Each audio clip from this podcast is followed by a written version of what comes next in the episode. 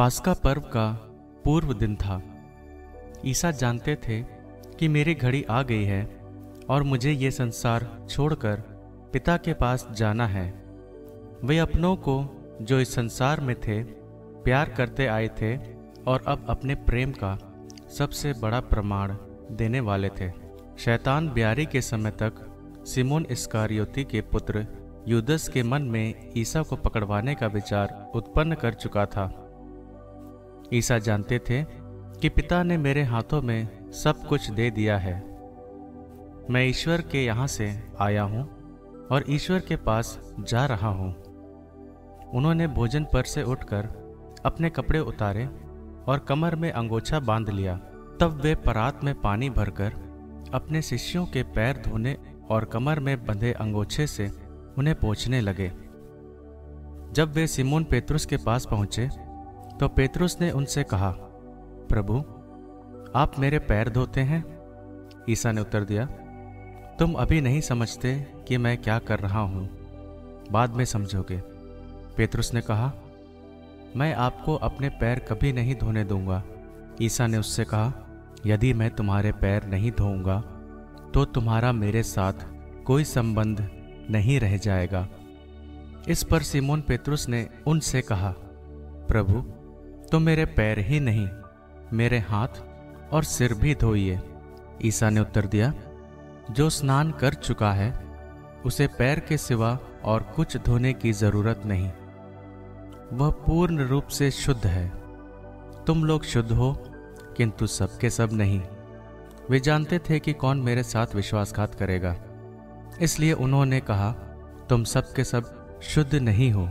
उनके पैर धोने के बाद वे अपने कपड़े पहनकर फिर बैठ गए और उनसे बोले, क्या तुम लोग समझते हो कि मैंने तुम्हारे साथ क्या किया है? तुम मुझे गुरु और प्रभु कहते हो और ठीक ही कहते हो, क्योंकि मैं वही हूँ। इसलिए यदि मैं तुम्हारे प्रभु और गुरु ने तुम्हारे पैर धोए हैं तो तुम्हें भी एक दूसरे के पैर धोने चाहिए।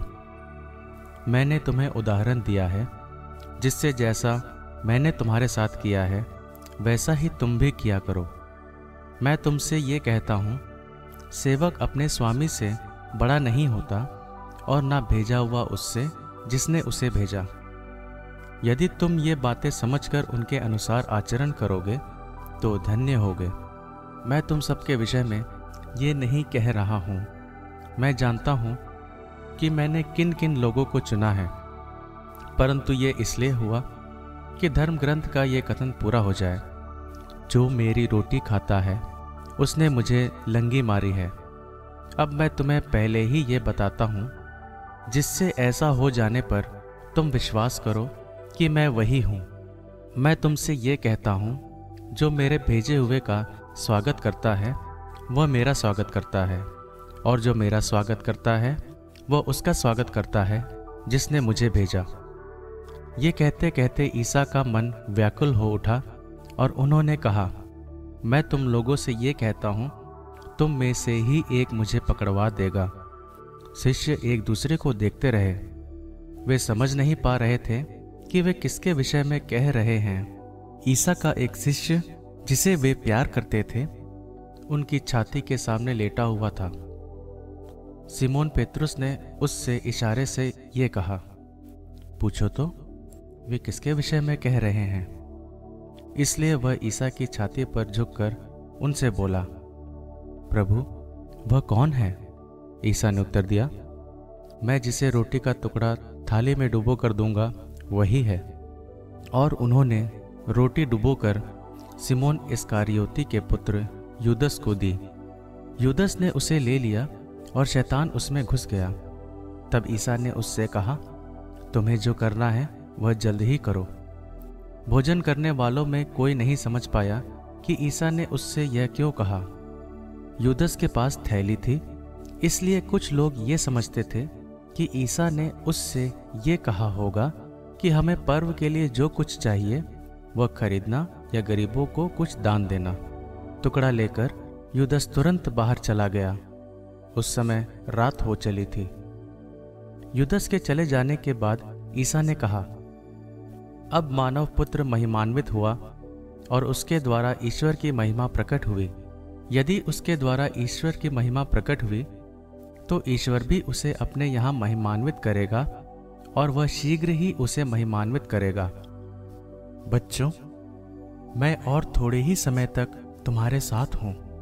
तुम मुझे ढूंढोगे और मैंने यहूदियों से जो कहा था, अब तुमसे भी वही कहता हूँ। मैं जहाँ जा रहा हूँ वहाँ तुम नहीं आ सकते। मैं तुम लोगों को एक नई आज्ञा देता हूँ। तुम एक दूसरे को प्यार करो। जिस प्रकार मैंने तुम लोगों को प्यार किया, उसी प्रकार तुम भी एक दूसरे को प्यार करो। यदि तुम एक दूसरे को प्यार करोगे तो उसी से सब लोग जान जाएँगे कि तुम मेरे शिष्य हो। सिमोन पेत्रुस ने उनसे कहा, प्रभु, आप कहाँ जा रहे हैं? ईसा ने उसे उत्तर दिया, मैं जहाँ जा रहा हूँ, वहाँ तुम इस समय मेरे पीछे नहीं आ सकते। तुम वहाँ बाद में आओगे। पेतरुस ने उनसे कहा, प्रभु, मैं इस समय आपके पीछे क्यों नहीं आ सकता? मैं आपके लिए अपने प्राण दे दूँगा। ईसा ने उत्तर दिया, तुम मेरे लिए अपने प्राण दोगे। मैं तुमसे यह कहता हूँ मुर्गे के बांग देने से पहले ही तुम मुझे तीन बार अस्वीकार करोगे।